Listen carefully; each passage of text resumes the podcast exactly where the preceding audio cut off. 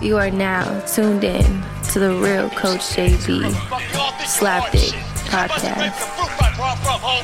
It's the last chance for you, last chance for me. Will I make it? Will I take it to the top? We gon' see. It's the last chance for you, last chance for me. It's the last chance for you, last chance for me. It's the last chance for you, last chance for me. Will I make it? Will I take it? What up, what up, man? The real coach JB here chilling on this fine Monday, uh, 29th of November.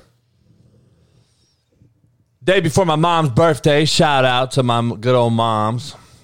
Um, I don't know. She she don't like to talk about her age. She's young though. She's a young mom, man. Shit, she had me. She was young when she had me. My dad was robbing the cradle.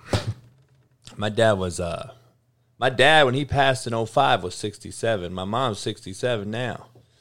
So he was out there uh, getting his, like, creep on, wasn't he? Nah, he was about 20. 20 years older, though. Um, yeah, you know, it's crazy how people say age ain't nothing but a number, but sometimes it is when it gets a little too far. It depends on when you find, when you meet, I guess. Like a 40 something year old meeting a 20 year old from the gate, that's a little weird to me. Now, if he was 60 and she was 40, a little different. Um, I don't know. I can't do it, man. I got a daughter. She's that age. Like I, I never was into. I never been into the young female. Not really. The, one, the last one I messed with was the youngest I've ever messed with, and she was like thirty. So that's like to me young. But appreciate everybody. Title of this show, man, is Pardon My French. Shout out to everybody on YouTube. Hit the like button, hit the subscribe button, become a member. Make, the, make sure you hit the, the bell notification ring. Uh, as always, this show is brought to you by Bet Online, or sorry, by Manscaped. Um, I got a few sponsors. Manscaped is a sponsor of this proud slap dick episode on this fine Monday. Um, my man said robbing the cradle, Michael Beverly on YouTube. Yeah, no doubt, huh? My dad was out there. Out there. Um, Christmas approaches. It's holiday season. You don't know what to get your gift. Uh, get a gift for your stocking stuffer. The perfect stuff stocking stuffer is shaving your balls. Go to manscaped.com. Use the promo code SLAPDICK. Get you 20% off plus free shipping. Whether you just using stocking stuffers or white elephant competition, Manscaped is a leader in men's below the waist grooming, and they have served more than 4 million men worldwide. If my math is correct, that's almost 8 million balls. Get 20% off plus free shipping at manscaped.com using promo code SLAPDICK. Go ahead and use it. Check it out. Ladies, get your man some uh, Manscaped for Christmas. You won't regret it you know, you need to get the, the lawnmower trimmer. You need to get the uh, look at right here behind me. This this weed whacker right here. You need to get the weed whacker, man. Shave your ears and your nose. Man, you guys need it. You can't just be going out to the crib, just out the house, just looking like fucking whatever. That's what some of you guys do. But anyway, um, get 20% off free shipping at manscaped.com using my promo code SLAPDICK. Be the ballsiest gift giver this year with Manscaped. So, what up, everybody? Um, pardon my French, name of this show. Let me give you the quote of the day Apologies aren't meant to change the past, they are meant to change the future. Apologies are not meant to change the past, they are meant to change the future. I tell you guys all the time, motherfuckers that apologize over and over and over, days, weeks, months, or even years after the fact the incident has occurred, is who they are. Quit believing what they say. What they say and who they what they do is who they are. Quit fucking accepting apologies from these motherfuckers. That's who they really are. It's over and over and over, continuing to do the same shit, and you guys giving them passes to me blows my mind. Kirk Herbstreit, biggest apologetic motherfucker on the internet, online, on the mass media platforms. Horrible. Motherfucker is who he is.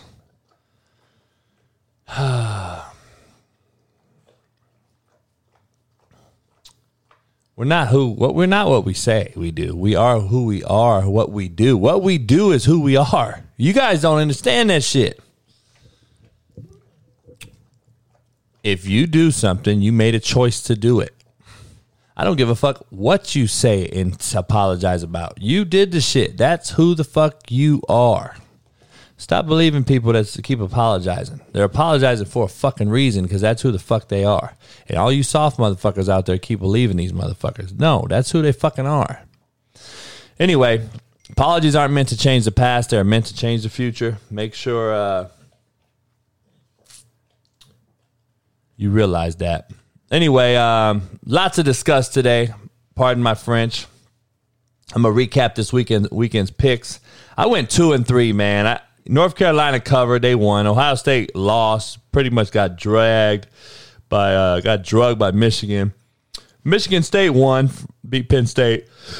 Um, Bama lost. They didn't cover. I picked them to cover. They played horrible on offense, and uh, I think I picked. Uh, I don't know who. Uh, oh, Oklahoma. Oklahoma lost. No shocker there. Um, Lincoln Riley probably not fully invested in beating Oklahoma State. Um, or Baylor for that matter. Shit, he's probably been prepping SC for quite some time. Um, make sure. Let's make sure. Let's make no mistake about it. But we'll get into all that. Shout out to my more, my main man Mark Jones, man, ESPN class act, football and NBA basketball announcer. Has been on ESPN for thirty plus years. Um, he called the Florida State Florida game this past weekend. Gave me a shout out at, after uh, Jermaine got a sack, I believe his 12th of the year. Um, Jermaine might have had one of the best, Jermaine Johnson, one of my former players, he may have had one of the best single seasons in Florida State history. And uh, Mark Jones pointed it out, so I appreciate him, man. He lives back, he lives out here in LA now. Um, and uh, he's the color commentator for um, for uh, Sacramento Kings, if you didn't know. But anyway, great dude, great family. His son uh, rapped as you know, kind of performed at my whiskey event here at the house last summer. Uh, kind of like a Weeknd type of guy. They're from Toronto, so his son was trained by the Weeknd actually, and he could blow. He's pretty, he pretty nice. Um, Holiday push, my whiskey, my book, my posters. I got everything online for sale. Venmo me, Coach JB12. Uh, the books, I got them right here. Uh, shit, about 50 people already bought some this morning. So uh, I got about 100 books. I can get a few more if you need them. I got posters as well. So I've already shipped those first 50 out today. That came pretty fast. Uh, I posted it on social media, and them motherfuckers bought them quick. So I got about 50 left. So Venmo me, Coach JB12, if you want to sign book or a poster. Um, 30 for the book, 40 for the poster. Holiday uh, discount. Cyber Monday, whatever the fuck that means. I have no idea what the fuck that means. Um, you could also book me on Cameo. Um, and I could talk a little shit to you or your loved ones. Call you a slap dick, whatever it is. Um, you never got the shirt, Pete? Damn. You were supposed to get the shirt, me and Spree shirt, huh? Fuck. Yeah, yeah. You know what? If I think we can ship certain merchandise to Canada, Devo. So if you order something online, uh, CoachJBStore.com, I believe you can order a few things to Canada. So check it out. Yeah, Jermaine was one of my biggest recruits, man. He was probably the biggest recruit. Uh, everybody and their mama wanted him. Um, he was going to sign with University of Minnesota. Actually, UCLA was his dream school. Um, did a lot to get him, man. I personally recruited him, obviously, um, and did a lot for for, uh, for get to get him. Shit, man, it was a lot. Driving up to Minnesota, Minneapolis a few times. Great mom. Had a girlfriend at the time. I don't know if he's still with her. Um, brought him down to Indy. Showed him around the great town of Independence, Kansas, and uh, he instantly fell in love. But uh, good kid, man. Um, great freak of nature. Could be a first rounder uh, talent, like I said years ago. Um, Lakers lost to the Sacramento Kings um, without a fucking coach. They fired Luke Walton, and they and these motherfucking Lakers lose to the Kings. Like, what the fuck is the Lakers deal? But like I said, horrible team, uh, horrible infrastructure, man, horrible uh, franchise. The way they went about creating this unit, um, you hate to see the franchise do these things when these fuckers are this old. Nobody wants to watch these old motherfuckers play. They they they horrible. Um, yeah, Alan was there with me. Alan's in the show here on YouTube. He was there when we got uh, Jermaine, and uh, he was one of my. Alan always helped me host recruits, and uh, did a good job with them. We made it as as D one ish as you could do, as you can, as you could at a JUCO in the middle of fucking nowhere. So I tried to make sure I was different as far as how I hosted recruiting uh, weekends and how we did recruiting. So that's why we were a little different than everybody else. Um, lot to discuss, man. Lot, lot of uh, decent games. Packers, Rams. Rams shit the bed again. Rams have declined since they've gotten OBJ and um, Von Miller. I just think I still think they're one of the most top, the top three most talented rosters in the NFL, if not number one at some point, talent is going to, you would think, come and you know rise to the top. Um, they just have not hit their stride. They've lost three in a row. Um, I'm sure McVay's taking some heat. Um, Matthew, our boy, looks like the old Detroit Matthew um, Stafford. He's not very he doesn't look very good, man. He's missing corner routes. He's missing inside seam balls. He's missing, you know, stick routes right over the center. Like he's not accurate at all. Something must be up. First five, six games, he was looking like one of the top three quarterbacks in the NFL. He is now looking like one of the bottom three. And the Rams need to run the fucking football more. And on top of that, this number one so called defense is getting gassed Um, the last three games 49ers, uh, fucking Green Bay, 36 points. they're not going to win no games. I don't care in the NFL if you can't play no defense. So, yeah, Monday, Wednesday, Friday, this show's on at 2 p.m. on the Pacific side, West Coast, 5 p.m. on the East Coast. So, appreciate you. Um, I just got on about 10 minutes ago. Um, so yeah. Um. Anyway, a lot to discuss. We got we got a lot of shit, man. I'm gonna kind of go over my top uh, my college football take before we get really going. I know the picks come out tomorrow. They're gonna have this whole I didn't read the whole Davante Adams deal uh, and OBJ. I didn't get to catch that. I don't know what what was the deal about it. Somebody said he sent a jersey over or something. Uh, said something about putting a hole in it or something. I don't know what that was all about. Um, so who knows? I didn't read into it. But top four college football teams, in my opinion, after last game. Now this coming up week is the, you know, conference championships, but to me, Georgia and Bama needs to be number one and two. I don't care how Bama's played recently. They played shitty as hell against Auburn, but you know that's a rival game. Um, Georgia's tech is just so bad. Georgia just is head and shoulders um, better. But Michigan, by the performance they gave against Ohio State, are, is my number three team. And then Oklahoma State beating a. Uh, a uh, coachless Oklahoma team. To be honest, I bet you. I want to know how many kids knew he was leaving. I think you know rumors hit, man, and, and things happen, and uh, kids find out, man, and that shit leaks. And I'm sure they already knew uh, he was out, and uh, it's unfortunate, man, that you do kids that way, but that's the business. Lincoln Riley let, leaves for SC. Um, I think I'm sure people's known that. I'm sure he's been working on that for months if not, or at least weeks, if not a month or so, maybe longer. Um, so I got Georgia, Bama, Michigan, Oklahoma State as my top four. Notre Dame, Cincinnati on the outside looking in. I just think Cincinnati should never get topped by Notre Dame.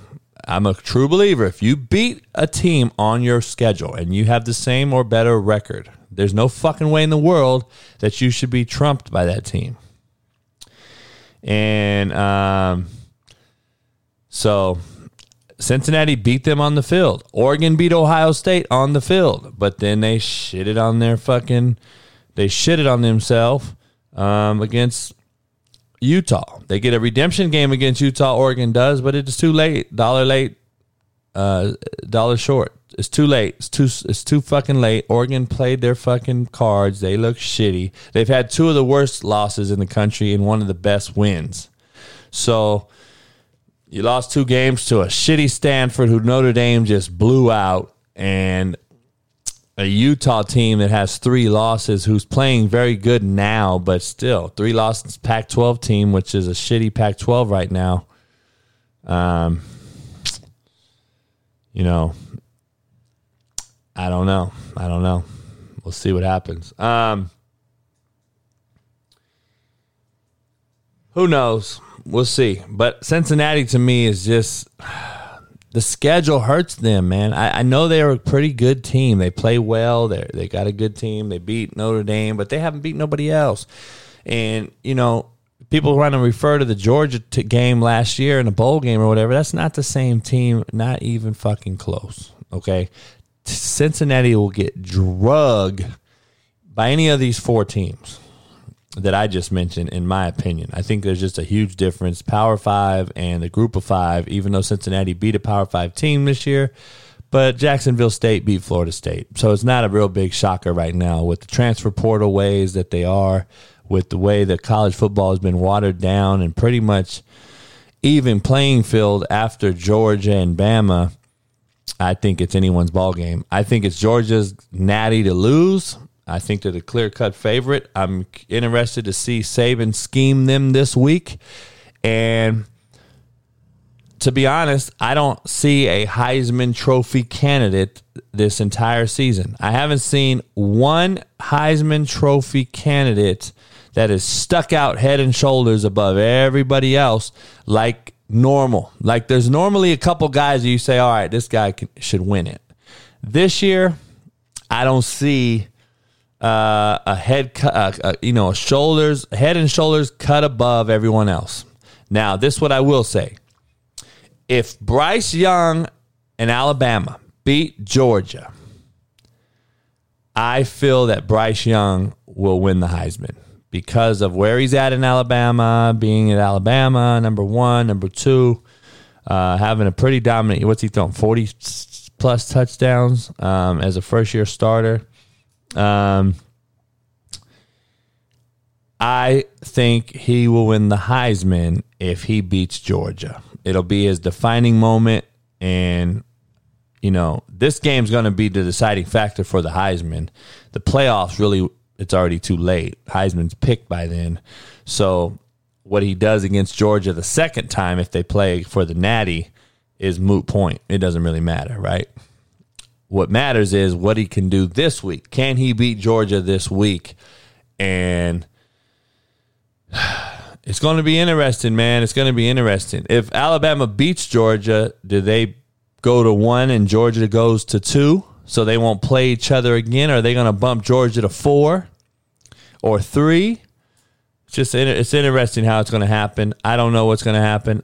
I, I would be hard pressed to see Alabama, even if Alabama loses to Georgia. To me, with two losses, they still deserve to be in, just because their track record and what they've done um, consistently. I still think they're the top four team in the country if they lose to Georgia or not, because anyone and everyone's going to lose to Georgia. So they are actually good enough to be playing Georgia for the conference title, which to me carries weight. Bama should, regardless, still be in the top four, and I think they will put them in the top four. Ohio State's done; they won't put them back in it. Um, and you know, you know, somebody's to get fucked. Cincinnati, Notre Dame. To me, Notre Dame's fucked because Cincinnati beats you. So Cincinnati should go in above Notre Dame.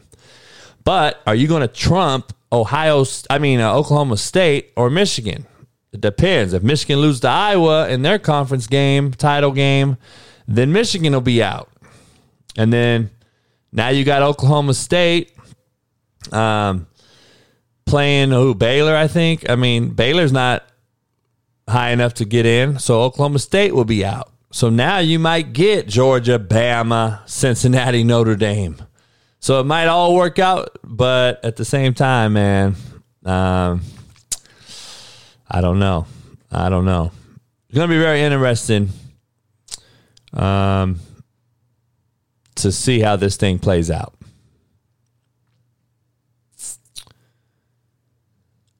Yeah, we had a running back transfer from San Diego State. He, he didn't even make our roster. Um, it was a different ball game, Juan. Um, Juan on YouTube asked, he said he remembers me on Netflix saying that San Diego State players couldn't even make our roster at Indy, which is true. I, am not lying. Um, the issue is, you know, when I was at Indy, we had better players than most we had better players than Kansas, Kansas State. We had a lot of Power Five. We were better than a lot of Power Five schools as far as roster goes. Now we didn't have ninety six scholarship players like a Division One, but our top eleven could play anywhere in the country, in my opinion, at a, at a lot of places. You know, um, we could have played anywhere. There's a lot of co- a lot of kids, man. The San Jose State running back at the time was a starter, and he was hitting us up, and I was like, "Son, you can't play here." Who's he gonna start over? Rakeem Boyd? Just so you know, Rakeem Boyd started at Arkansas in the SEC and was leading the SEC in rushing on the worst team in the SEC for a while. So I'm just want to make sure, um, you know, you understand that. And like Alan said, they were soft and couldn't do the simple stuff. They couldn't go to class. They couldn't go to practice. See, that's why they're. See, most kids you don't understand. One, most kids leave four year institutions for three reasons. They were a fuck up and got kicked out. They smoked weed and got kicked out for some type of disciplinary action. Didn't go to class. GPA was low, etc. And the third reason is they just wanted an uh, opportunity to play. So they're like, okay, I'm not going to play. And this was before the transfer portal really existed. JUCO was the transfer portal. Now JUCO is going to be crushed by this, in my opinion, which is shitty because JUCO teaches all these kids how not to be prima donnas, how to get some nuts and guts. And when you go back to the four year school, now you respect and appreciate the, the real dorms, the real campus, the real food, the opportunity to play in front of thousands, if not millions. It depends on the school you go to.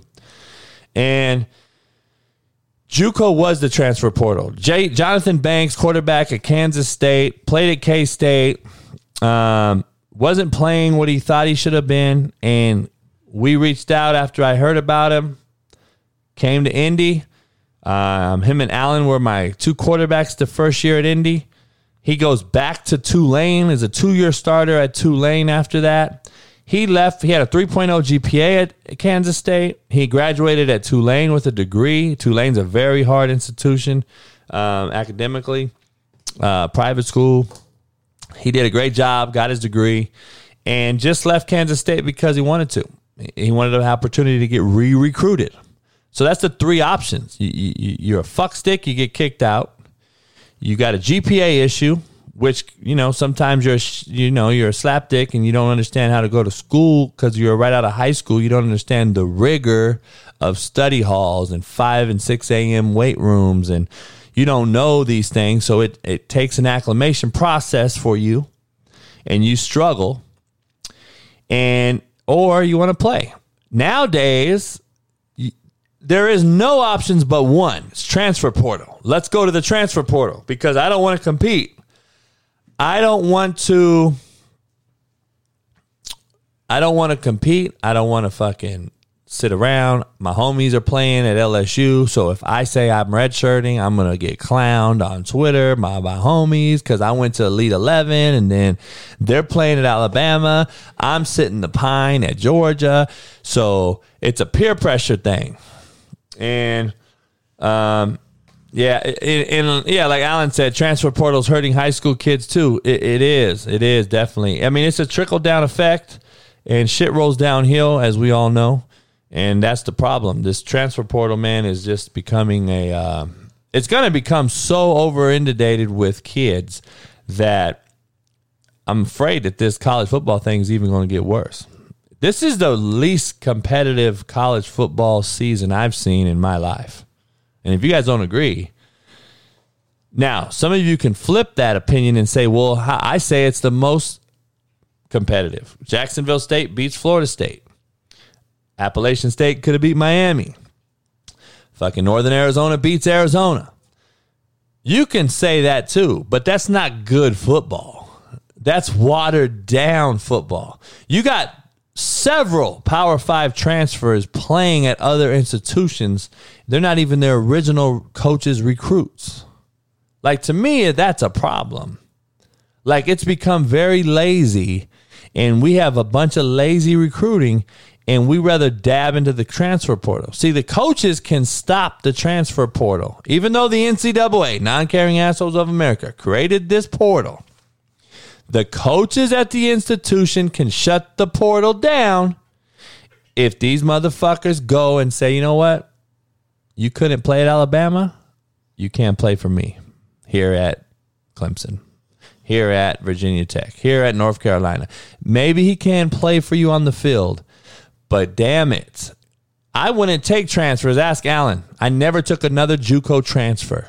If he was leaving another Juco, I did not touch that person. No fucking way. If you can't play at fucking Garden City, you ain't gonna play for me. If you can't play at Butler, you ain't gonna play for me. We're the top dogs. Why would I take a motherfucker from your school? You can't play there, you can't play for me.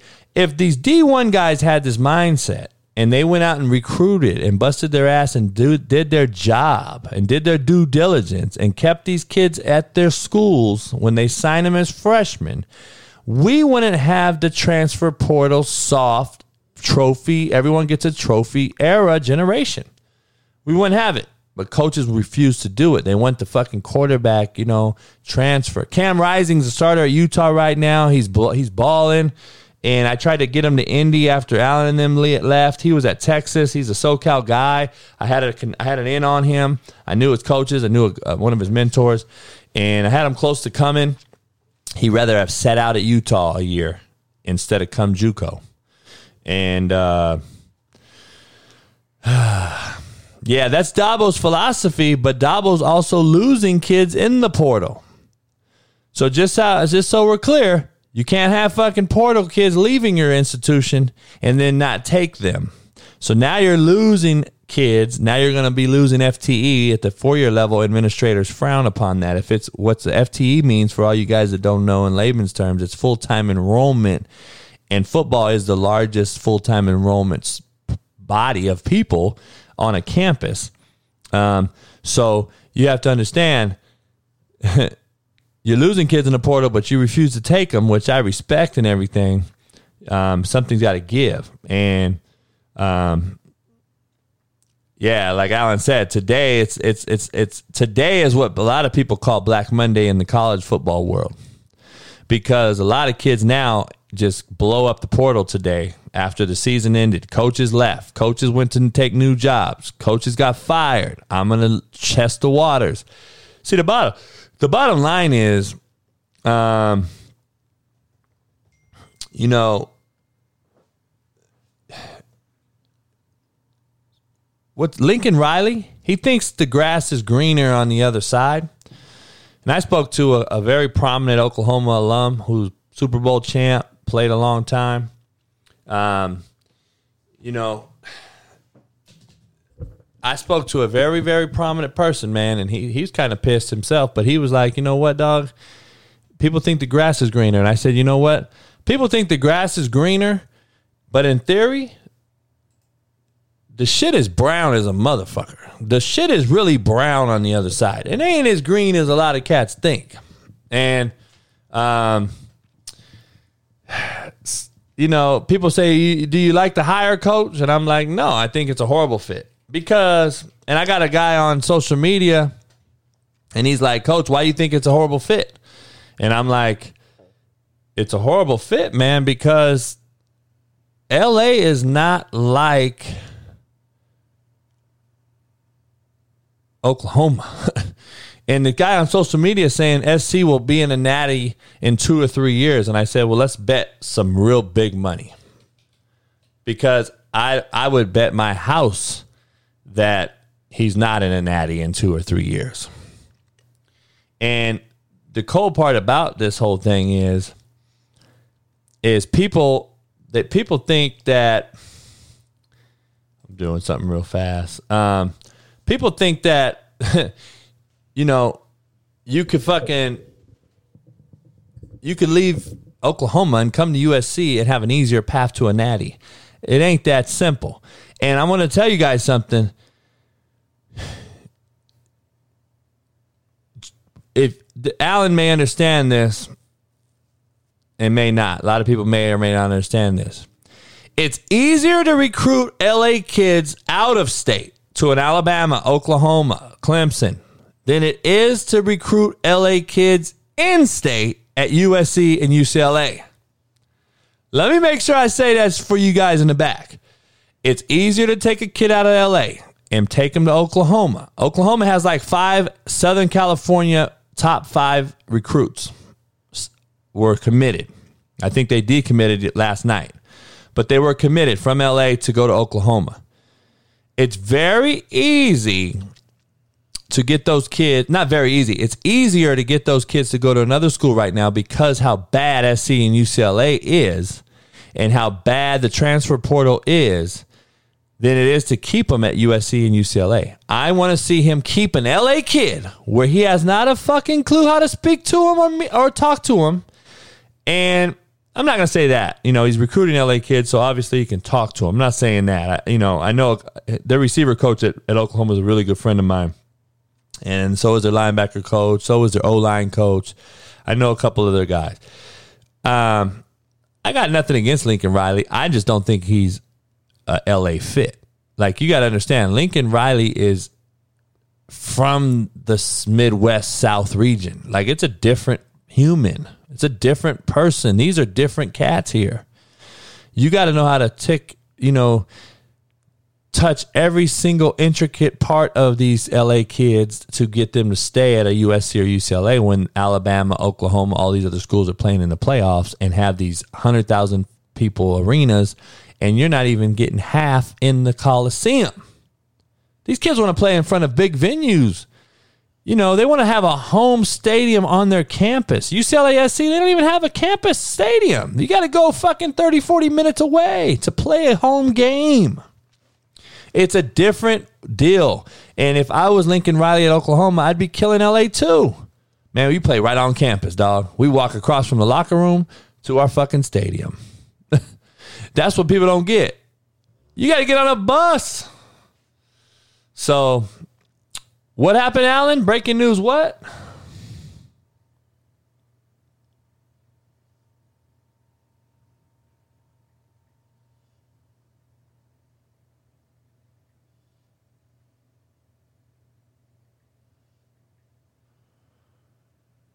Brian Kelly to LSU. Wow.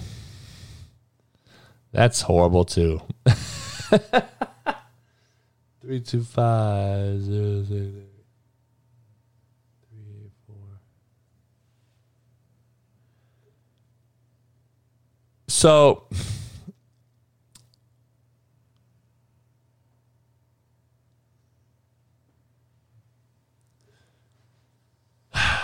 Brian Kelly to LSU. That is the worst fit that I've heard.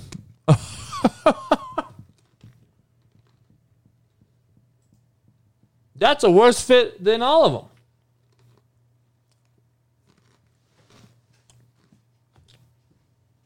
I don't understand how these cats are hiring these over the hill cats to recruit these inner city black kids. Like it don't make no sense to me. Oh, coach, they'll just hire some young black coaches. Let's just keep slapping them in the face. Kelly's gonna get fucking mud drug at LSU. Oh my god. Um. So Notre Dame now. So see, this is what happens. It's called Black Monday. People just recycle, and that's going to be a recyclable business here. And so now you're going to see someone else kind of big leave another school and go to Notre Dame now. Now Notre Dame's going to get somebody big. And now that school's going to be out. And now you're going to get another coach. So, you know, I, am hearing Rich Rodriguez to Jacksonville State, Allen. Uh, FCS school. Rich Rod used to be a head coach at Michigan, West Virginia, Arizona, and he can't even sniff a D1 gig. He has to go FCS. He's going to go to fucking Jacksonville State. That's just a buddy of mine told me. So I, you know, I don't know, man. I, it's gonna be interested. Brian Kelly should have stayed his motherfucking ass at Notre Dame for the rest of his motherfucking life. I would never have left Notre Dame. So I'm just telling you. That's crazy. Yeah, nobody's considering Kalani, man, because it's it's like I'm telling you, dog, it's a different deal. They look at you a little different when you're not there skin tone, brother. Polynesian head coach, eh, got to be the right fit. It's got to be a BYU. It's got to be. Can't have a Polynesian at USC. Can't have a brother at USC. It's got to be a white dude, man. That's the fucking politics of this thing. You can't have no bo- brother head coach at LSU. Are you crazy? Uh, Alan is in this uh, in this in the chat here. He uh, he's got some insight on a lot of things. He does a lot of things. Um, in in the football world. So, um, give him a follow on social media, and uh, he broke the Brian Kelly news on on the chat here. Um, I don't know, man. It's crazy.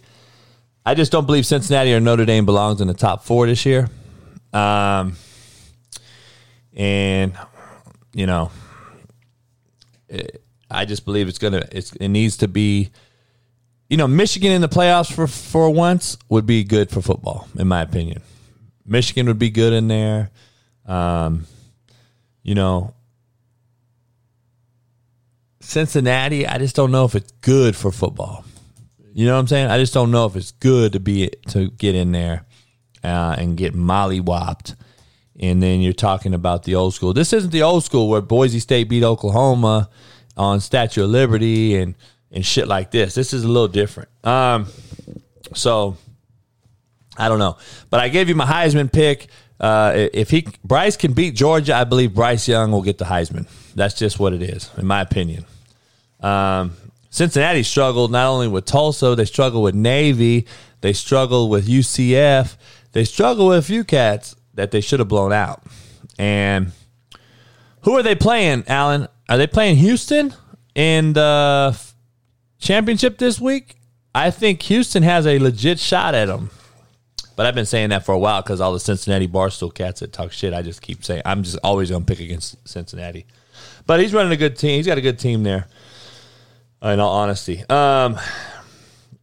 Anyway, man, pardon my French, man. I'm I'm I'm to be kind of irked about this because Mater Dei high school they just won their you know a billionth CIF Southern Section California uh, Southern Sections Championship last weekend by beating Servite, their own league team, which that was their third, uh, that was their second time this year playing them.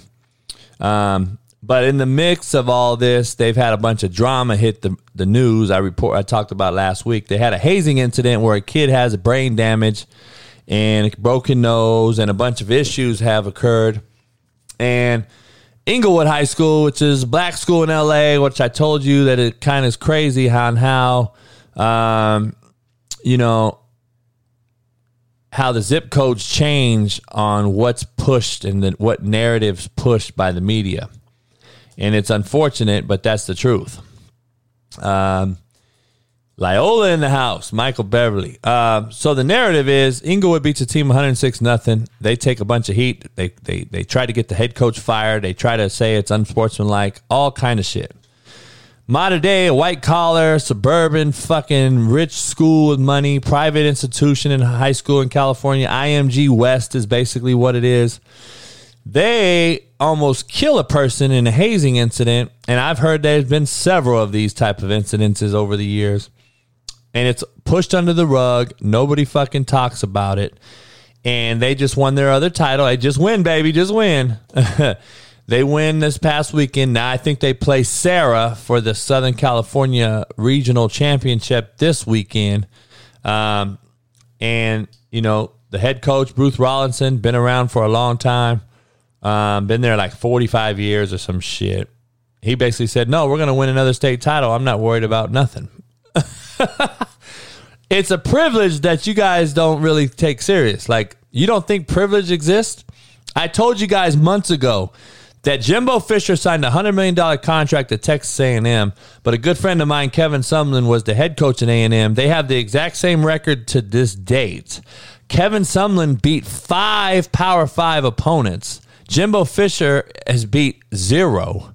In, I'm talking about in there uh, on the road. I'm sorry, on the road, big time Power Five opponents that were ranked higher than them. A and M's only beat Alabama. Sumlin beat Alabama with Johnny Manziel. Sumlin fucking won uh, a West title when they just came over to the SEC. He recruited fucking your boy Myles at uh, the Cleveland Browns, that's Kevin Sumlin's guy. He didn't recruit Manziel. Manziel was already there by Sherman, the former coach, but he did recruit a shitload of talent at A and M, and they were loaded and made Manziel get a Heisman. But anyway, why did he make a third of the pay that Jimbo Fisher is getting, and why is Jimbo getting more years added onto his contract, and they fire Sumlin? You don't tell me that privilege matters. You're fucking out of your mind. You're out of your fucking mind. So I'm just throwing it out there. Um, Poly's playing Mater Dei? No. Poly's not in that open division, right? Um, I thought it was Mater Dei Serra, but I don't know. Anyway, um, so anyway, this whole thing happens, man. Mater Dei gets thrown under the rug. You know, it's funny though that I take all this heat from being on Netflix and all this old shit. You know, I've never had one hazing incident. Why have I never had a motherfucking hazing incident? Why have I never had a hazing incident? And you know, I don't know, man. It's like perception is reality, man. You know, it's like Harry Welsh, the head coach of Santa Margarita High School, prominent high school in Southern California. He won a California CIF championship years ago. This motherfucker's assistant coaches were growing and selling weed on campus.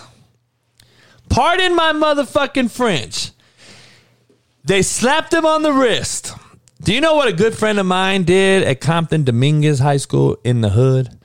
He had a deal with an insurance lady that if they sold, if kids sold insurance, that Keith, that my buddy could make that money to take those kids to camps.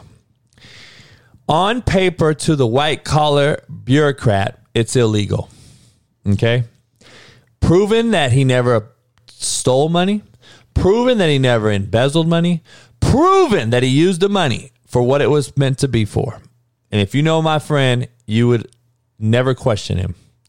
He took those kids every year to fucking every camp in America. He used to drive them to Seattle to Washington, Cal, Berkeley, Stanford, USC, Oregon, Arizona, Houston, Texas. Would drive them himself. 30 of his team players housed uh, hotel teach them how to be in you know it's really a college prep situation. That's what his whole mindset was. Take them let, teach them how to be college students live in a dorm for a few days go to camp get up early go to bed early so you're not b- breaking curfew. They gave this man a fucking felony and told him he can never coach in California again. So I turned around and hired him in Independence with me. One of my lifelong friends. I said, "Fuck it, I'll bring you to Kansas. Um, I can get you cleared through Prince. I think on this end, we'll bring you to Kansas." And that's what I did. He's still there to this day. Can't coach in Cali though. a legendary coach here in Compton. Legendary. Harry Welsh has a group of kids, not only coaches, selling weed, but methamphetamines. He was growing marijuana trees in their fucking uh what do you call it? Uh they had uh you know, they had the fucking uh I can't even think of the name, man. They had like the the fucking like uh, nursery on campus, and they were hiding the weed plants and all of these green plants in the nursery that they had on campus, ironically. And San Clemente High School, when I was at Cabrillo, the year I took over Cabrillo, we played San Clemente, who was one of the best teams in California and they beat us our first year. The second year, we should have beat them. That's when they had Sam Darnold at quarterback. We had him beat. He goes 95 yards with like 50 seconds to beat us. Um, that coach at San Clemente was embezzling district funds with a garment company, okay? Was embezzling district funds and didn't do a day in jail, never got charged he just had to resign. And from what I heard, is he's back on campus in an admin role. Pardon my motherfucking French, but there's no such thing as privilege. Motherfuckers, you motherfuckers ain't. You motherfuckers better wake your fucking self up and make sure you really go and do some research. You should maybe go out and do some professional development and go zip code to zip code and see the differences between South Orange County high school budgets and North Orange County budgets. Just let's just stay in Orange County. Then I want you to go from North Orange County budgets into South Los Angeles budgets, which would be Long Beach, Carson. And then you do South Los Angeles budgets and compare those to North Los Angeles budgets, which is South Central LA more Crenshaw's, Venice's, Morningside, Inglewoods, LA high schools. Go check those. You will see as further south you go, the more money you have and more shit you get away with. Harry Welsh won at Santa Margarita. And just so you know, could have done whatever the fuck he wanted. And you know what? He didn't do no jail time. He didn't get no felony. He wasn't banned from coaching. But you help a bunch of black kids out and drive them around yourself. You think Harry Welsh drove these motherfuckers in a van across country? But no, you can't do that. You go to fucking jail, you get a felony, you can't coach in high school no more. You can't coach high school no more, coach. Sorry, leave. What'd I do? Oh, you just helped too many black kids. but Harry Welsh in modern day, and all these motherfuckers can recruit the black kids from the hood and pick them up and drive them and do all this shit, and you can do whatever the fuck you want. It's crazy how the narrative fucking switches. It's crazy how all these things unfold. Um, and it's really, really sad. And uh, pardon my fucking French if the truth hurts a lot of you motherfuckers because the truth is there are fucking privileges out there like no other. I've seen it myself. Do you think I got the privilege at Cabrillo, the only white dude coaching all black and Polynesians? Fuck no. They were looking to hang me anytime they motherfucking could. I couldn't bring 30 transfers in a year like I was. They made a JB rule because of me that just now got lifted last year. So You guys think that shit is not real, man. It's fucking comical. Oh, that ain't real. Uh, that's just talk. Oh, really? It's talk. When, when I write my second book and I give you facts that me and my principal had to drive around and fucking home check addresses, which is probably the most dangerous thing you can have an principal of a district do. Number one. Number two, blatant slap in his face. His whole family's legendary. Number three, you had a principal go check in the hood at certain addresses on kids, 30 of them. And guess what? Every motherfucking kid was there. Every motherfucking address checked out. So y'all can eat a fucking dick, CIF. I should have sued your bitch asses then. And I still might because you used my name in a fucking rule. JB rule. Motherfucker, please. I can't wait. Anyway, um, Unbelievable, man. Unfucking believable. San Clemente, though, can embezzle district funds, which is a federal crime, and nothing happens. ah. TJ TJ's in the house. Uh, one of my Polynesians, man, uh, played for me at, at Cabrillo, and then I and then I had him coaching with me. I even took him to Garden City with me for a while, and got his feet wet in the JUCO world. But uh, he can confirm all the shit, man. I'm not playing. That shit's unfortunate, but that's the truth. Um, just gets overshadowed, man, by by by white white collar crime gets overshadowed by blue collar zip codes. White collar crime gets overshadowed by blue collar working zip codes. It happens every single day. If you don't believe it, you guys are blinding your you're blinded and you're ignorant as fuck. But here's what it is. Um, inner city has no voice. That's the problem. So it irks me when you see Stephen A. Smith and Michael Irvin and all these motherfuckers on here on ESPN. I don't know if you noticed, but have you watched the clips that I put on social media today of Irvin and Stephen A. just blatantly disrespecting the fuck out of Molly Qerim Rose, Jalen Rose's wife, who's a horrible narrator. She's a horrible fucking. She cannot control the set. Number one. Number two, these grown men should have some type of fucking respect factor for the woman because ESPN, remember, they claim to be pro woman this, pro woman that. Whoever the producer of that show is, get up or first take, should be fucking castrated. He is so fucking horrible. Whoever the producer is, she or he, it's a slap in Molly's face. A. Molly's horrible in my opinion, right?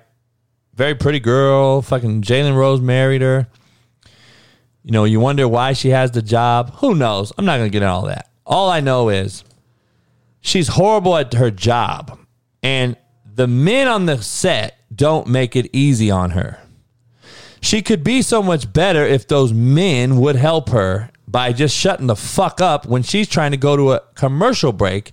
They're literally laughing over her with no video, only audio. You see in the ESPN logo come on, she's talking over laughing over a sidebar conversation. Like it's disrespectful as fuck to women. If I was a woman, I'd be so fucking pissed. And yet nothing happens. ESPN don't even address the shit because they don't even fucking have a clue on how to fucking um, talk shit to Stephen A. They don't want to talk shit to the fucking, you know, the, the, the figurehead, $10 million man. So he can do whatever he wants. Stephen A is a joke, dog. He don't even he don't even have any valid points on anything he says. He just yells. Him and him and him and fucking Irvin are the two worst. They're just yelling across the fucking room at each other, dog. It's a joke to watch. Literally, it is. But there ain't nothing else on in the morning. I don't. I just wake up to it drink my coffee. So I just watch and laugh nowadays. It's just really shitty. Um, and then I, I, you know, me and my boy, man, Dan Orlovsky, we squashed it, and he's a good dude, man. We text and stuff. He's a great dude, to be honest. But today he's told Rex Ryan that the Colts, when they were up 10 points, should have kept throwing the football. Come on, Dan. That's why. That's why you say that shit you say, man. It fucks with me, dog. How are you supposed to throw the football when you're up ten? You're supposed to run the ball, dog. You have the number one back in the fucking NFL, Jonathan Taylor. Why would you throw it with Carson Wentz, who cannot throw it consistently to save his life? You see the pick that he threw that cost him the game. Did you see the fumbles? Like throw the football when you're up 10.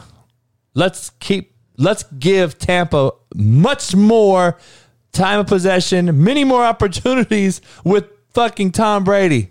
How about we run the ball and get some first downs and keep them off the fucking field?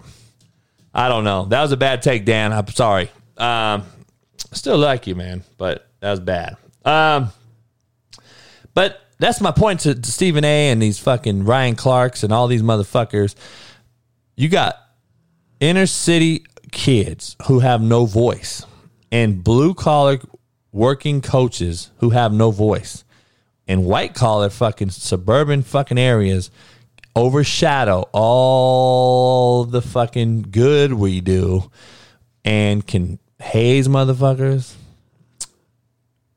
Mater Dei Hayes is a cat who has a brain injury. But Inglewood's getting more fucking media because they scored 106 points. Holy shit. Zip code changes, narratives change. I don't, that's crazy. I didn't even know. I forgot about that, Alan. I forgot Molly got LeVar Ball banned. I remember that shit. oh, shit. Because Ball, Ball called her out, didn't he? Oh, man. That's crazy. Crazy, crazy, man. I don't know. But it's unfortunate, man. Pardon my fucking French, dog. It's just a bad white collar versus blue collar, man. And oh man, one of those things. One of those things. It's crazy to me. I, I, I don't get it. I really don't. Um, I don't get it. Cam Newton, you know, two three weeks ago was on the rise. Now has backed down to what I think is his demise. Can't throw the football accurately enough, consistently enough. Similar to Lamar Jackson, who I love to death. You know, people say, "Oh, you hate Lamar." I don't hate Lamar at all. I love Lamar. Lamar would be a. Fr- I would love to coach Lamar. I do know a good friend of mine who coached Lamar at Louisville, recruited Lamar. I met Lamar, great kid. I don't. I love the kid. I hope he is ends up fucking winning six Super Bowls. But the truth hurts people when you point out their flaws. And all I'm doing is showing you he has to do these things better in order to win in the National Football League. I point out Baker Mayfield's sorry ass, Carson Wentz sorry ass. Every other motherfucker you see, I point out too. So don't say, oh, you don't like Lamar. Motherfucker, I love Lamar Jackson. He just can't win a Super Bowl the way he's playing. You see his fucking mechanics. Have you seen his what he does in the run game? See, the run game makes Baltimore Ravens go. And if he is not always doing something in the run game after he hands the football off, besides looking back at the ball carrier, he's hurting his team. He has to be an actor. He has to carry his fakes. He has to go full speed. He's got to get in better shape if that's the case, because that's a lot of work. Ask Allen. So you got to be able to carry the fake and act like you fucking pulled the football and when you run triple option. You can't just hand the football off and stand in the backfield. You are now creating an extra body in the box. If you carry your fakes, then you can fucking pull people with you. But what do I know? I'm just trying to point it out. And a lot of you guys don't understand that shit. And I tried to point it out before. And the truth of the matter is, you have to carry out your fakes in the triple option football game so that you can fucking control defenders at the second and third level. But, you know, Twitter coaches are so funny because they, they act like they're coaches and they've coached forever and I'm just like, holy fuck, have you ever coached anything? Please show me your resume before I talk to you because I'm tired of wasting my fucking time on your motherfucking ass. I'm not wasting my motherfucking time on your sorry ass. So please shut up. That's all I'm saying. But anyway, I'm going to show you a little bit of uh, some of you guys have watched my coaching show. You already know. Um, I'm going to show you guys a little bit of what I'm saying, though. All right.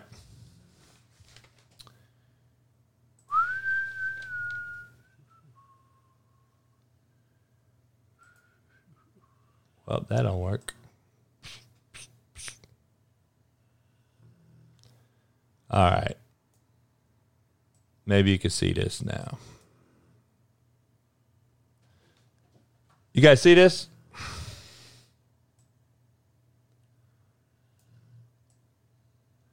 All right. So anyway, um, show you a little Lamar Jackson, man. All right, this is DV Sport. Like I said, I'm probably the only coach in America at his house that has the shit. so I can rewind and just like a coach. So watch Lamar Jackson right here hand the football off, and um, watch him hand the football, and then kind of just look backwards and waste. See number. I want you to see something right here. Okay. See this guy right here that I'm circling? He needs to control him. And they need to control him because they cannot block one, two, three, four, five, six, seven, eight fucking people. They can't block all of them. Count these guys. One, two, three, four, five, six, seven, and they have eight. Okay? This is their eighth person. This is their ninth person. So we're not counting them for you guys that understand it. Anyway, they don't have enough blockers for these guys. So the quarterback needs to control somebody. Now, do you see 25 stop? Not really. He's honoring Lamar just enough, but it's we're not being actors. He's not being a great actor. So you can't block that front right there, which is basically a fucking over hawk look or a, a fit, basically a fucking bear look. You ain't gonna be able to block that with the O line numbers you have, which obviously didn't happen. So Lamar needs to be an actor and carry out fakes in the run game. And I know this ain't a coaching show, but this is what I'm trying to tell you. He has to be coached better in practice and stop letting Lamar Jackson's 24 year old ass, which I don't think is happening. I don't think people are, are sitting me sending me messages saying, "Oh, he needs a hard ass coach that will coach him." Nah, that's not the. I don't think Lamar would ever defy coaching. I don't. He's not that guy. He's a great dude, kid. He wants to work. I think. I just don't think he's being coached that well. I think in the NFL, you, you, there's less fundamentals being coached and more um, more schematics, more mental shit. And, you know, every time that you play Lamar Jackson, you're going to get this look eight in a box and beat me with your arm, which sometimes he does. He's had great throwing games, but they're all from improvisation. They're all from breaking the pocket, throwing to Hollywood Brown when he breaks coverage and he's wide open. See, when he has to throw on time, this happens. You know what I'm saying? And and to be honest, this is just bad coaching in my opinion. You know, like you're throwing a slant flat combination, and the slant is on the fucking numbers. He's basically five yards from the quarterback. so like that slant right there is never going to be thrown. But at the same time, the th- the slant needs to be thrown in windows. He needs to throw this slant right there. See that window right there? That is an anticipatory throw. This is his read key. When his ear turns to this back, the ball needs to be thrown right now. He cannot pick that ball if he throws it now. Last night, if you watched the game, he picked the football when they ran a little stick concept. He picked it. That's the quarterback's read. This ball should be thrown because look at what this guy's doing right here. He's flat footed. Look at the Mike Backer. Is he doing that or is he doing this? He's fitting the box in the run game. He can throw that slant right now. Tom Brady does. Aaron Rodgers does. Right there. See that? You're telling me that he gets that? Fuck no. The ball should be thrown right off his earlobe. That is why he will not win a Super Bowl. Unfortunately, it's shitty because he's not being coached up when he can. I would love to coach this motherfucker up, and and it's similar. My it's kind of my offense. You know, Alan and TJ can tell you this is basically the shit I do, and I've done for a long time. He has to get better and be coached though. See, this is things that he needs to be coached up on, but he's not being coached up, and then he takes a sack. And I broke this down many times on my coaching show, but you know, there's things that he does that you that you have to really watch and he could be so much better. They can be so much better if he were not to do this. So first of all, so you guys know, novice fans, his elbows are away from his body. So anyone that knows football knows that he don't have the football. Everybody knows he don't have the football. See, I I would be having his elbows tight. He would be sprinting hash number sideline, and he would be holding this guy. What ends up happening is this guy does that, and he goes like that, and guess who tackles him? That motherfucker. But guess what? He could have held him by carrying his fake out with his elbows tight, and people don't realize that you have to be able to count for guys that when you don't have the football. But that's triple option one on one. People won't want to talk about it, and uh, I'm not. I'm not mad at, at Lamar Jackson. I'm just telling you simple things. Um, you know this this ball is late. Like this ball is so late. Like this should not be a, a thrown with a hitch. The ball should be gone. Who? I, I just want to make sure everybody out there. Alan will tell you Alan, who's the read key on this play right here? Is it the corner or is it this guy right here? It's the fucking alley defender. He's the only guy that can stop this hitch ball. Unless he's doing this, we're throwing this ball already. See, the ball takes too long. He's taking a three and a hitch right here. The ball should be caught and thrown. He don't need to take a drop. Look at this route his drop and his route don't marry up. They don't match. Look at his drop. Takes too long. The route is only a five yard stop. The ball should be caught and thrown. He don't need to take a drop. Catch it and throw it. Look how late it is. And look where the ball is. The ball is inside.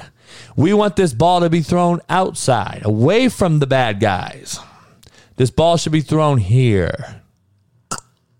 He should be catching it and going here. See, I'm just saying.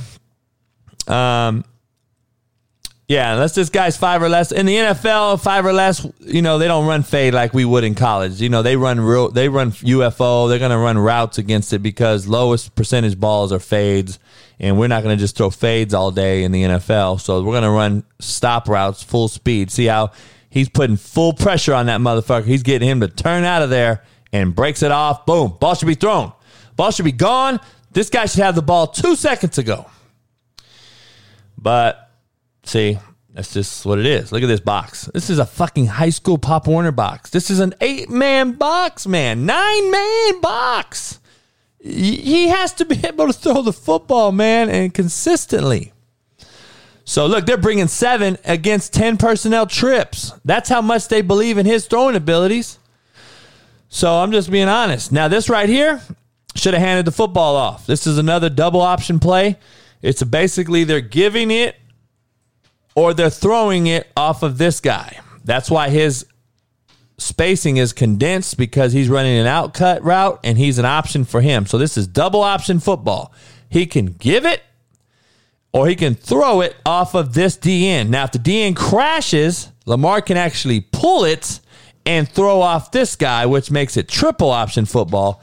But a lot of cats like, you know, ESPN don't even understand this. So I'm going to show you the end zone copy so you guys see what I'm saying real quick before we go on.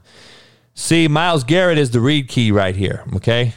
He's not being blocked. So Lamar is reading him.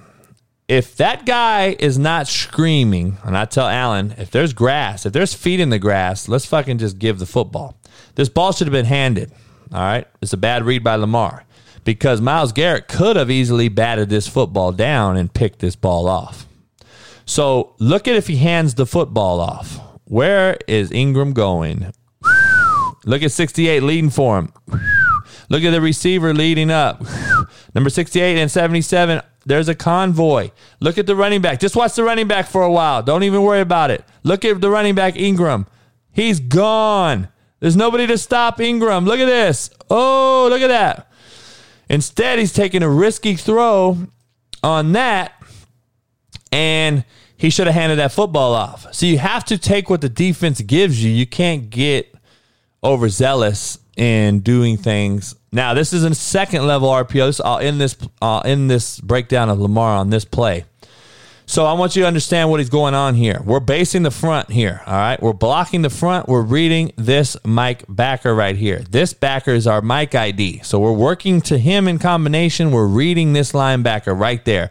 If that linebacker fits the box in the run game, we're going to pull the football and we're going to run it. If that linebacker leaves the box, we're going to hand the football off to the running back. All right. Now, he makes the right read based on what he's doing, that backer, but he makes the wrong read mechanically. Okay. His fundamentals here are bad. They're very bad. And I'm going to show you the end zone copy here so you can see what we're doing.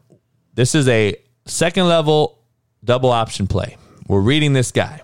This guy's the ID. All right. Our O line's working to him. So we're going to go out here. We're going to work that. These two are going to work that. He's going to base him. He's going to go get that for Lamar Jackson to run behind, and Lamar's going to read this guy. If that guy comes down in the box, Lamar will keep it. All right, follow 86. If this guy were to vacate the box, we're going to hand the football to Ingram, and he'll have a light box to throw the football. Now,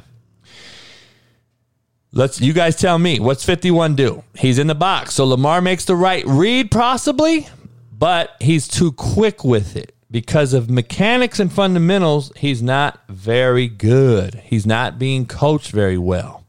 So ask Alan what we did every day. We did mesh drill. So this is actually perfect. We're on the hash. This back, this front foot of Lamar should be riding into the line of scrimmage to get this guy to bite in the line of scrimmage. So the run action can hold him so he can now pull the ball and go. He could be gone. But watch. Do you think this linebacker doesn't realize he's pulling the ball so fast? Look at that. See his front foot don't ride in line scrimmage. Look at his back foot. He's cutting the running back off. Get this foot over here. Get that foot into the line of scrimmage. Get him to bite. Now pull it. Look at this. But he's so quick with it and so fast with his action that it's guess what he's doing? Lamar Jackson is literally running 45 yards laterally to gain three yards. Lamar Jackson gained three yards right there. Just so you're clear, three yards. And he ran 45 yards. He is now fucking exhausted. He has to go back to the huddle. He has to fucking regroup. Just think about all that shit. So, just telling you, What's going on? Oh, somebody's talking shit. Oh, don't worry about them, dog. That's just what happens. Uh, have him send your resume, but he's the one inside here um, with us. So just don't worry about that shit. There's dick riders everywhere, guys. Don't worry about that. All right. So anyway, that's my breakdown of Lamar, and you know all the haters out there, anytime you want to fucking see me break down film with Nick Saban or anybody else, want you should go probably try to get a hold of them and ask them if I know football or not. But anyway, that's a whole nother ball game. I would love to see what you do. Um. Anyway, that's just a little quick breakdown of Lamar because he needs coached up. He needs coached up. He can be a lot better. But until he can throw the football, he ain't. He's gonna struggle, man. He's gonna struggle. So just telling you. Um, Anyways, that's my fucking. You got my Heisman pick. You got my Final Four in college. Uh, I'm gonna give you my top five in each division of the NFL real quick um, before I talk about the Lincoln Riley deal. Um, yeah, he's still in here because he got a balls. He's got a, a, you know, his jaw is full of balls. That's why he's in here. a lot of cats are jealous, dog. I'm gonna be honest with you. And I love my haters. They're our biggest fans. I gotta tell you.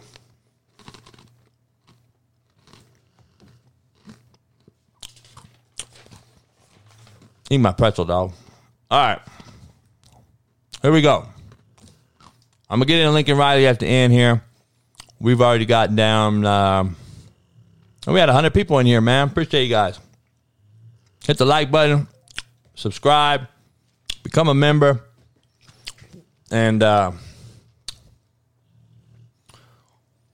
for the slapdick in here who's hating, You is slap dick pretty Why much. you call me slap dick? Cause my dick slapped you across your face. Um. Okay, so look, my my college four picks are Georgia, Bama, regardless of this week's outcome, and if Michigan wins, of course they're three, or two if Mich- if Alabama loses. Alabama to me only can drop to three, in my opinion, even with two losses, because any either way you're playing Georgia for a reason. You deserve to play Georgia, so that's my opinion. Um, but if if Michigan loses to Iowa and Oklahoma State loses to Baylor, shit. I mean, I don't see any choice but to put Cincinnati and Notre Dame in there, and I just don't think. Um, Brent Venables, it's Venables, um, by the way, but yeah, he, you know, Matt, you know, I don't know if you know, but um, Venables is the Garden City JUCO guy. He played at Garden City, uh, Kansas JUCO guy.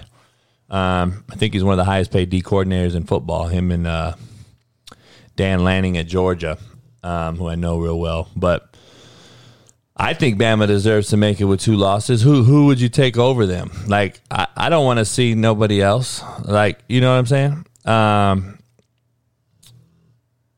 you know that's just what it is. Um, I'm not coaching right now, homie, because I don't want to coach. I don't want to coach soft bitch made motherfuckers like you. What do you mean? That's why I'm not coaching. It has nothing to do with has not a motherfucking thing to do with what I know and so you, you're what you just said was contradictory. You sound like a fucking slapdick. You just hated it. Now you say you're not hating. I know my shit. but why is why am I not coaching? Why don't you eat slim fast, motherfucker? Like, who gives a fuck why I'm doing something? So you want to make assumptions of a motherfucker? That's your problem. That's why America's soft because of motherfuckers like you assuming shit. You put your foot in your motherfucking mouth when really you need to remove my dick out of your mouth to put your foot in it and say some shit that is false. But you motherfuckers ain't real enough for me. I'm tired of hearing from you. You are dismissed. Anyway, um, put him on timeout. So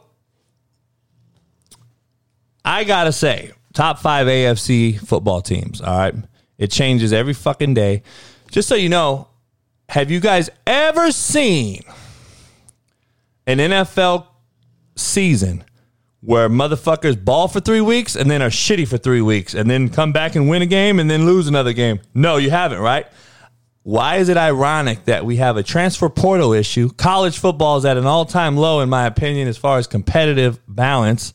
And high school football is the lowest numbers of United States history of with regarding participation. Participation even in populous states like Texas and California and Florida, are down.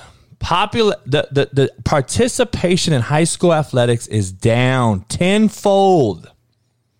And you wonder why NFL is inconsistent. It all has trickled down to me. It started years ago, seven on seven, personal trainer, fucking transfer in high schools, college, transfer portal, NFL, late hits, targeting, all this soft shit. Take away special teams. Take away kickoff. Let's take away the wedge buster. Let's take away holding hands on kickoff return. Let's take away fuck. Let's add fair catches at the fucking ten yard line. Put the ball at the twenty five. Like all this soft shit. How about college football eliminating further playing four down game scenarios and just going for two? When in the fuck did that begin? I swear to God, I did not know that shit was real. I did not know that was a real thing. So now we elim- and this is the cold part. Let me make sure I'm I'm I'm hearing this right. The rules committee said that we're going to go to two point plays in college football after the second overtime to eliminate eliminate the possibility of concussions and contact. Dog, that is probably the most ridiculous statement I've ever heard. Do these motherfuckers understand biomechanics and that we're wearing 10 pounds of gear, traveling 20 miles an hour, Do we understand that in a two point scenario from the three yard line, that it is more fucking bang bang faster and more physical than it is from the 25? Do we understand that there's going to be more head banging from the three yard line than there is from the 25? With a possible kick to end it? A field goal, I mean? Holy shit. And that is what you guys committee came up with? Just so you know, you've taken away more film for possibly the left tackle, the left corner, the right line inside backer, the other D tackle that doesn't have a shitload, but can have an extra maybe eight to 10 real football snaps. Instead, you've made one two point play and you're off the field. Thanks a lot for fucking my future NFL fucking evaluation up, sir. NCAA non caring assholes of America. Thanks a lot. Motherfuckers, see, they won't tell you that shit though. Stephen A and M ain't gonna tell you the real shit like that. Like I just broke it down.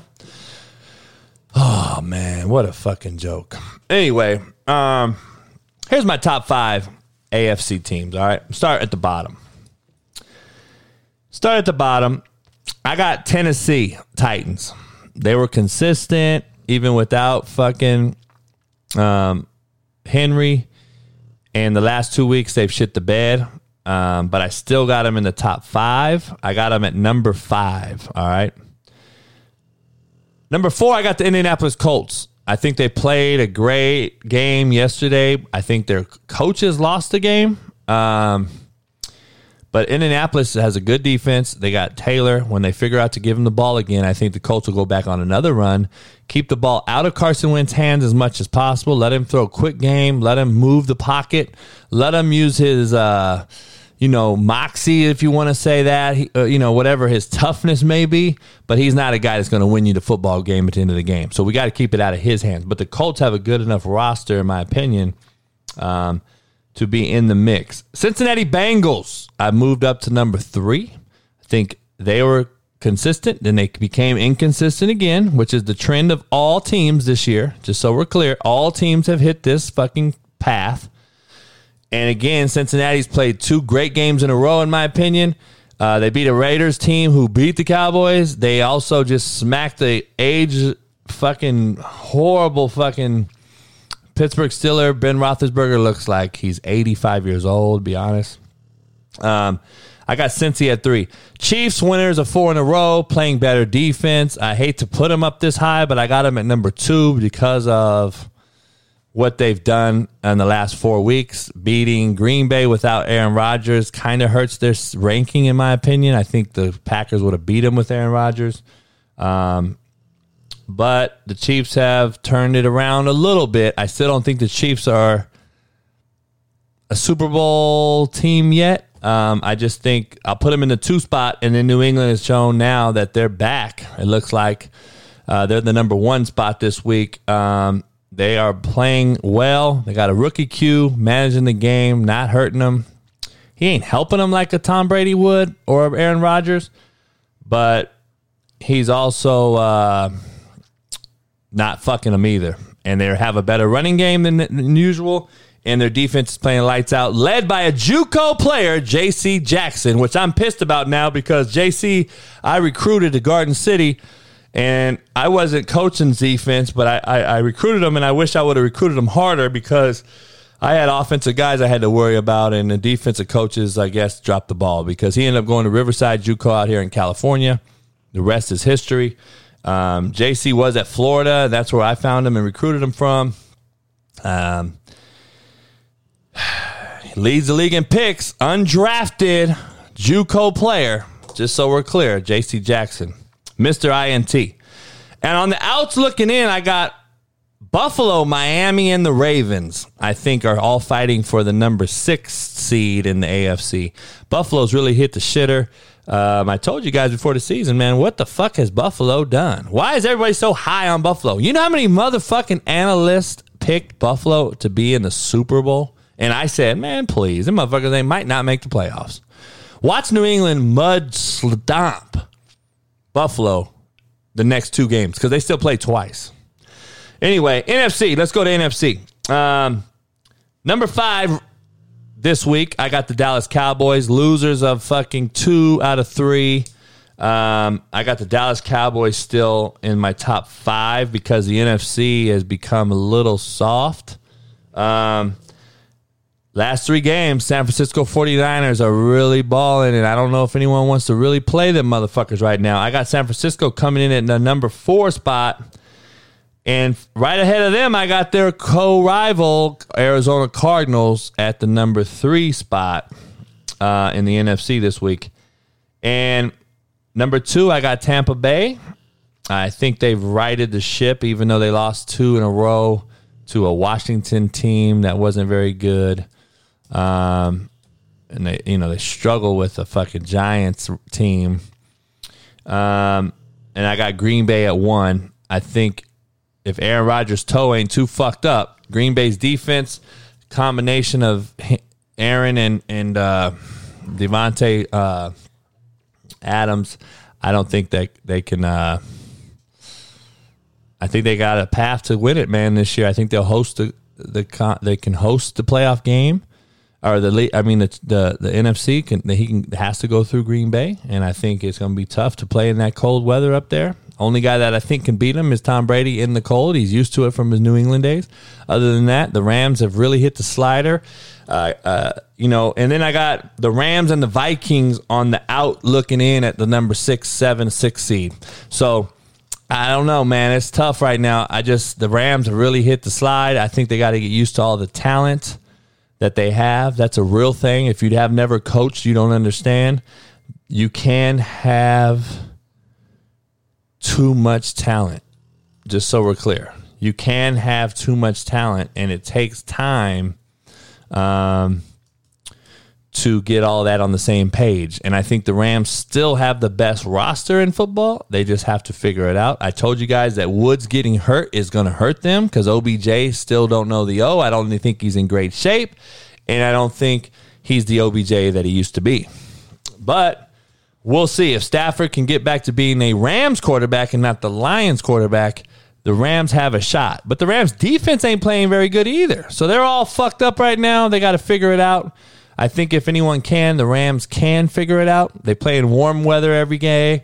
Uh, if they're at home, they're in LA. They should be smiling every day coming to work. I think the Rams have an opportunity to figure it out. Vikings and the Rams are on the way on the, looking at that six seven spot. So that's my NFL picks right now. Um, yes, Aaron Rodgers is is is a different thrower. Um, it's not even close, and that's why people people kill me with that shit when they talk about all this Mahomes and all this shit. Mahomes is a gimmick guy. Josh Allen's a gimmick guy. Let him let me see him in five years still doing this shit that Aaron Rodgers is doing. That's when you know, okay, this guy might be a good one. Like you guys anoint these motherfuckers too fast.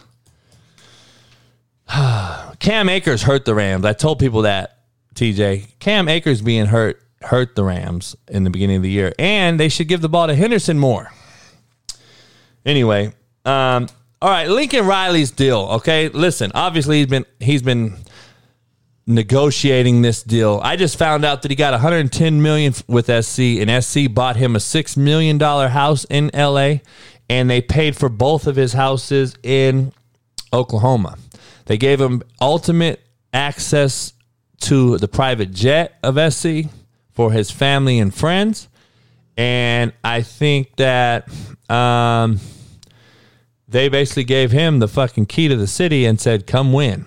Now, Going back to what I was saying, he's got a lot of SoCal recruits coming to Norman. He did. I think they decommitted. I don't know what they're going to do if they're going to come back to SC or not because of him. But I tell these kids every day do not pick a school solely for the coach. Even though I know that is a huge thing, obviously, right?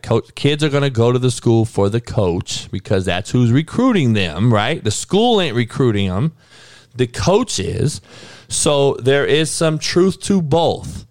But you can't solely pick the coach and nothing else, or you're going to have a disappointing career and you're going to be in a decommitting tweet world and in a transfer portal world when Lincoln Riley leaves Oklahoma and goes to SC overnight. After he sits on the media poll and tells everyone, I'm not going to be the LSU coach. Hmm. That was even worse, in my opinion. Like, he told Oklahoma to fucking eat a dick by saying, I'm not going to be the next LSU coach. I can promise you that. That was kind of cold to me to Oklahoma because you just basically said, I'm not going to be LSU's coach, but I'm not yours either. I'm going to SC. This has been a couple months in the work, in my opinion. Um, you know, I know, like I said, I got good friends on that staff. Uh, I'm glad to see they'll be coming to LA and all that, but I don't have nothing against Lincoln Riley. I'm just telling you, unless you're an LA guy, you're going to struggle in LA. It's harder to keep LA kids home because they want to leave now. They want to go to the Oklahomas. They want to go to Alabamas. They want to go to LSU's and, and Clemson. These LA kids, just so you're clear, we got we got what's my kid's name at Ole Miss, the quarterback from Long Beach Poly, uh, Corral or whatever. You got the quarterback at Ole Miss, top Heisman candidate. Stroud at Ohio State, Heisman candidate. Bryce Young, Heisman candidate. Dog, they're all from LA. And SC and UCLA didn't get one of them. He didn't get one of them. We didn't get one cat. Also, everyone's like, well, is Spencer Rattler going with him? I don't think Spencer Rattler is going to SC. I think that I don't think that that Lincoln Riley wants anything to do with Spencer Rattler. That would be my gut, but I don't know the relationship that well. It would really shock me if he goes to Arizona State because of what Arizona State has uh, at quarterback, and I don't understand why Arizona wouldn't be a landing spot for the kid. Since he's from Arizona, I would think go to a place that has no fucking quarterback. Arizona needs a quarterback he might be like, fuck, Arizona's horrible. I don't want to go to Arizona. So I don't know, man. It's just to me, it's a trip. The Inland Empire right now has most of the talent. It's kind of migrated from LA here. A long time ago, a lot of LA cats, pops and moms moved out here to the IE, and it's become a, a recruiting hotbed. It's been this way for a while the the Trinity League in high school, Mater Dei, Bosco, they live on the IE, which is if you don't know what the IE is, it's the Inland Empire of SoCal. It's about an hour east of Los Angeles.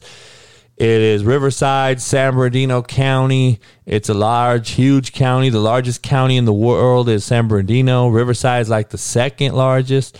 These are two huge counties out here with a lot of good high school football. Uh, about an hour east of LA. Um, and a lot of the schools in LA and Orange County are taking the kids from out here and picking them up on vans and buses early five, three, four in the morning and driving them to the, those places, Mater Deis, uh, all these different places. And SC, just so you know, the high schools in Cali are out recruiting the colleges. The high schools in California are out recruiting USC and UCLA.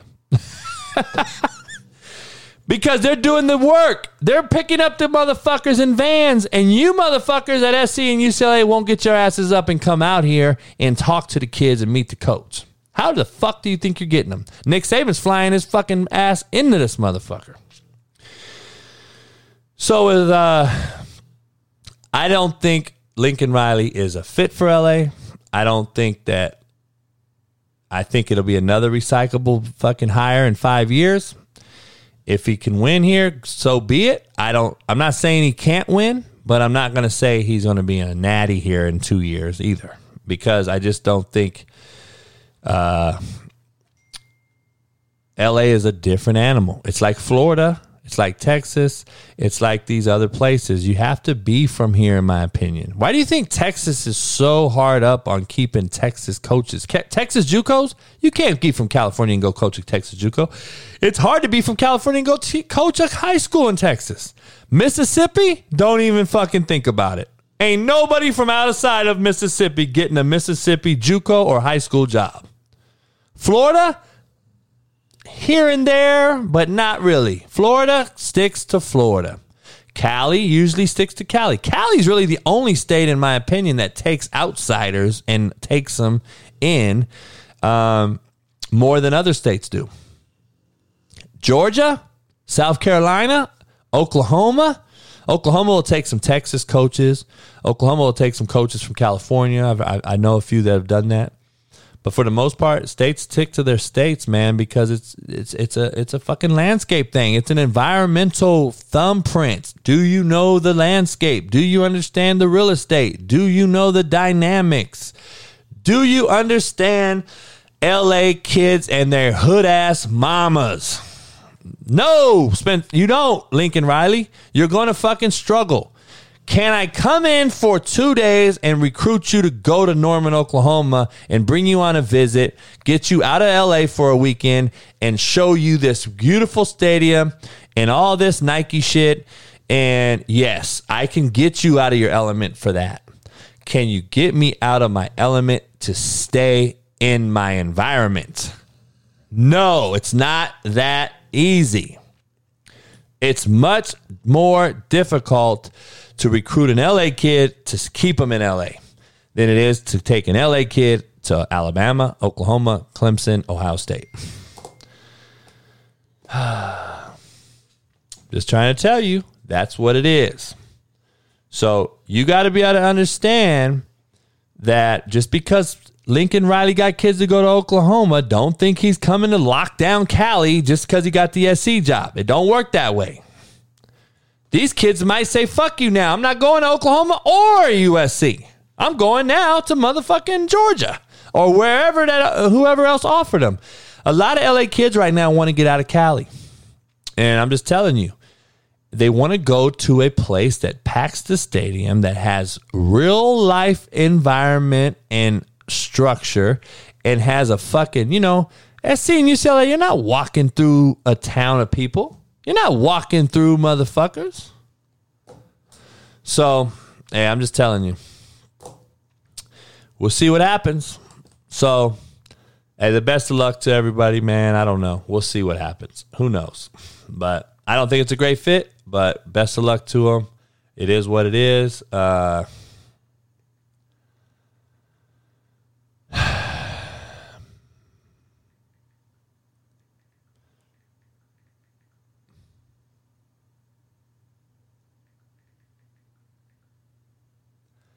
Um, we'll see what happens. Curious to see how it all unfolds. We'll see if Chip Kelly keeps his UCLA gig. You know, they beat SC, but fuck, seven and four. I mean, they're mediocre, man. Um, get a lot of money to be mediocre. Gosh, that's, that's what I'm saying, man. It's, it's a fucking joke.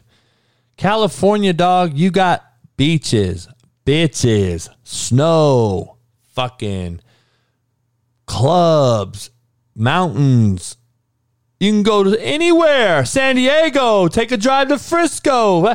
If your team is doing shitty, I got other options, motherfucker. I can go to a Laker game, a Clipper game. I can roll to fucking see the Chargers and the Rams. Why would I go to SC UCLA game? But if you're in Norman, fucking Oklahoma, you're a one horse town. You're in fucking Bloomington, Indiana, you're a one horse town. If you're in fucking Columbus, Ohio, you're a one horse town. There ain't no other things to do.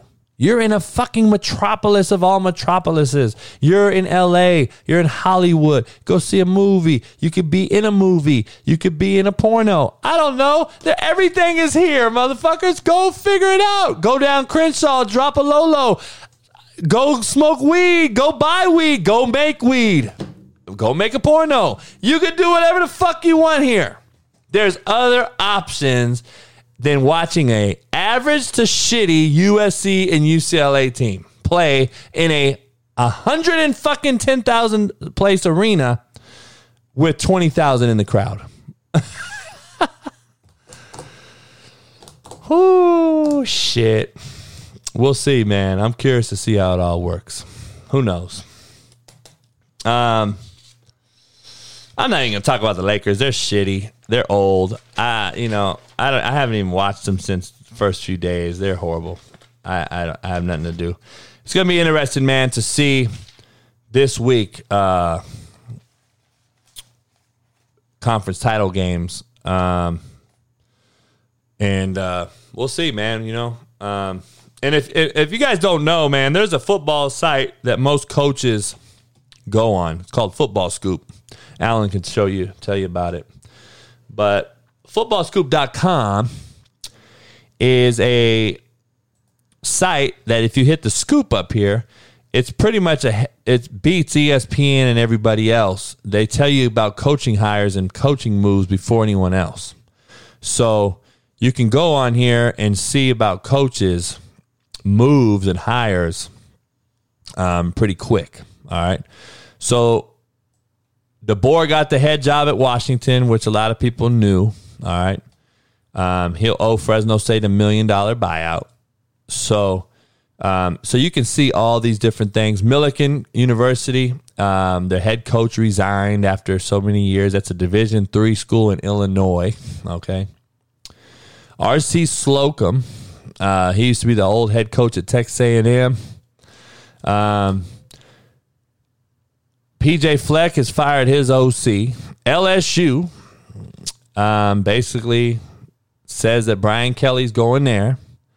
Um, St. Ambrose, uh, NAIA school in Illinois, head coach resigned. So, bottom line, go to there, go check it out, and uh, you know you could uh, look at Temple.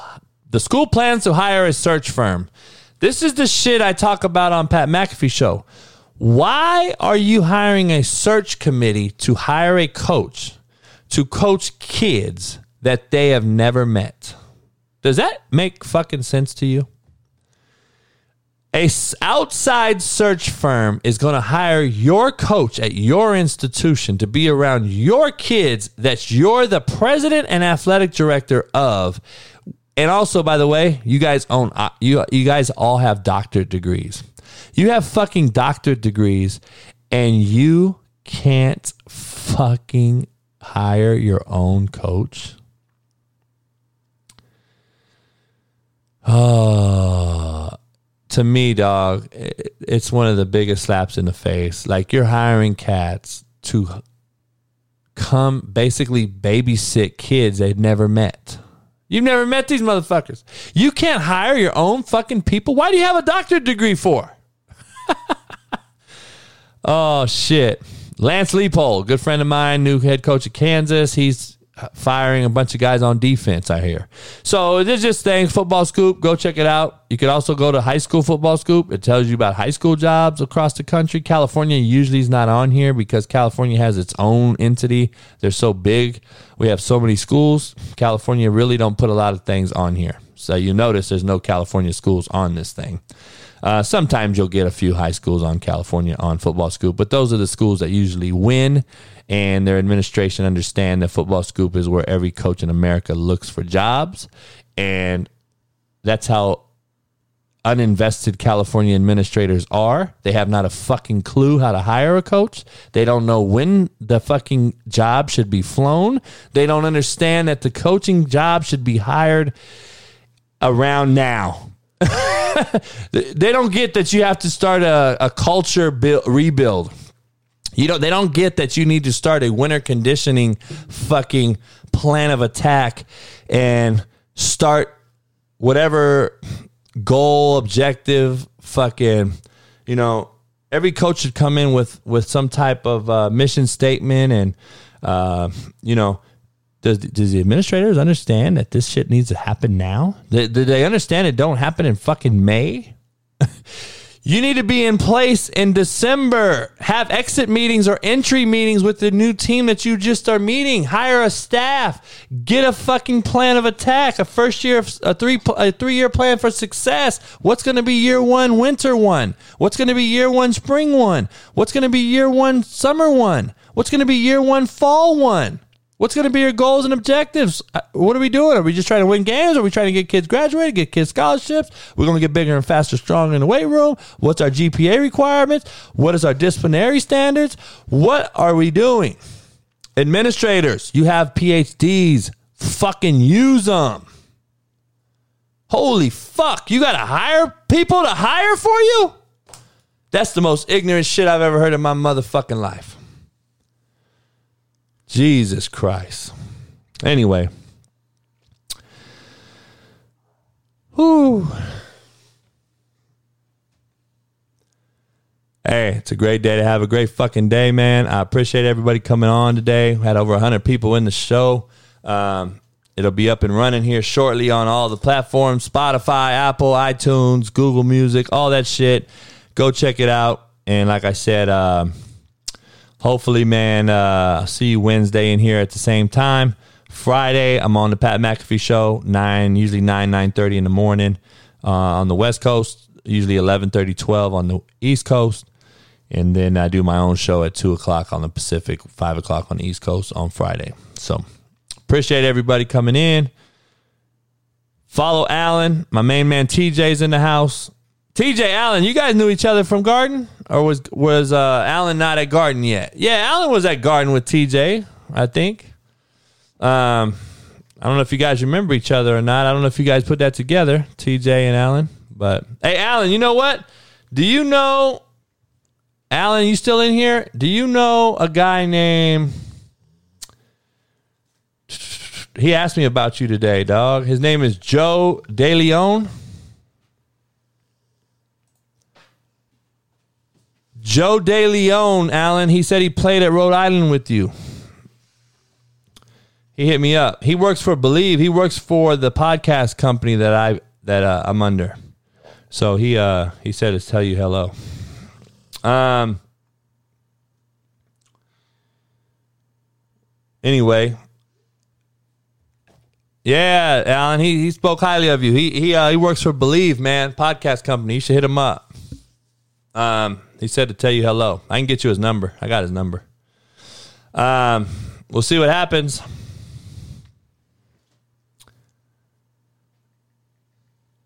Uh, let's see.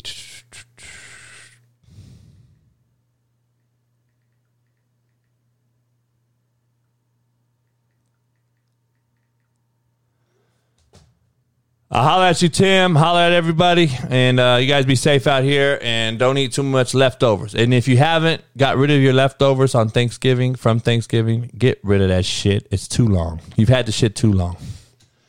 Appreciate you guys, man. And, uh, Holla at you. Peace. Hope this ain't my last chance. It's the last chance for you. Last chance for me. Will I make it? Will I take it to the top? We gon' see. It's the last chance for you. Last chance for me. It's the last chance for you. Last chance for me. It's the last chance for you. Last chance for me. Will I make it? Will I take it to the top? We gon' see. It's the last chance for you. Last chance for me. It's the last.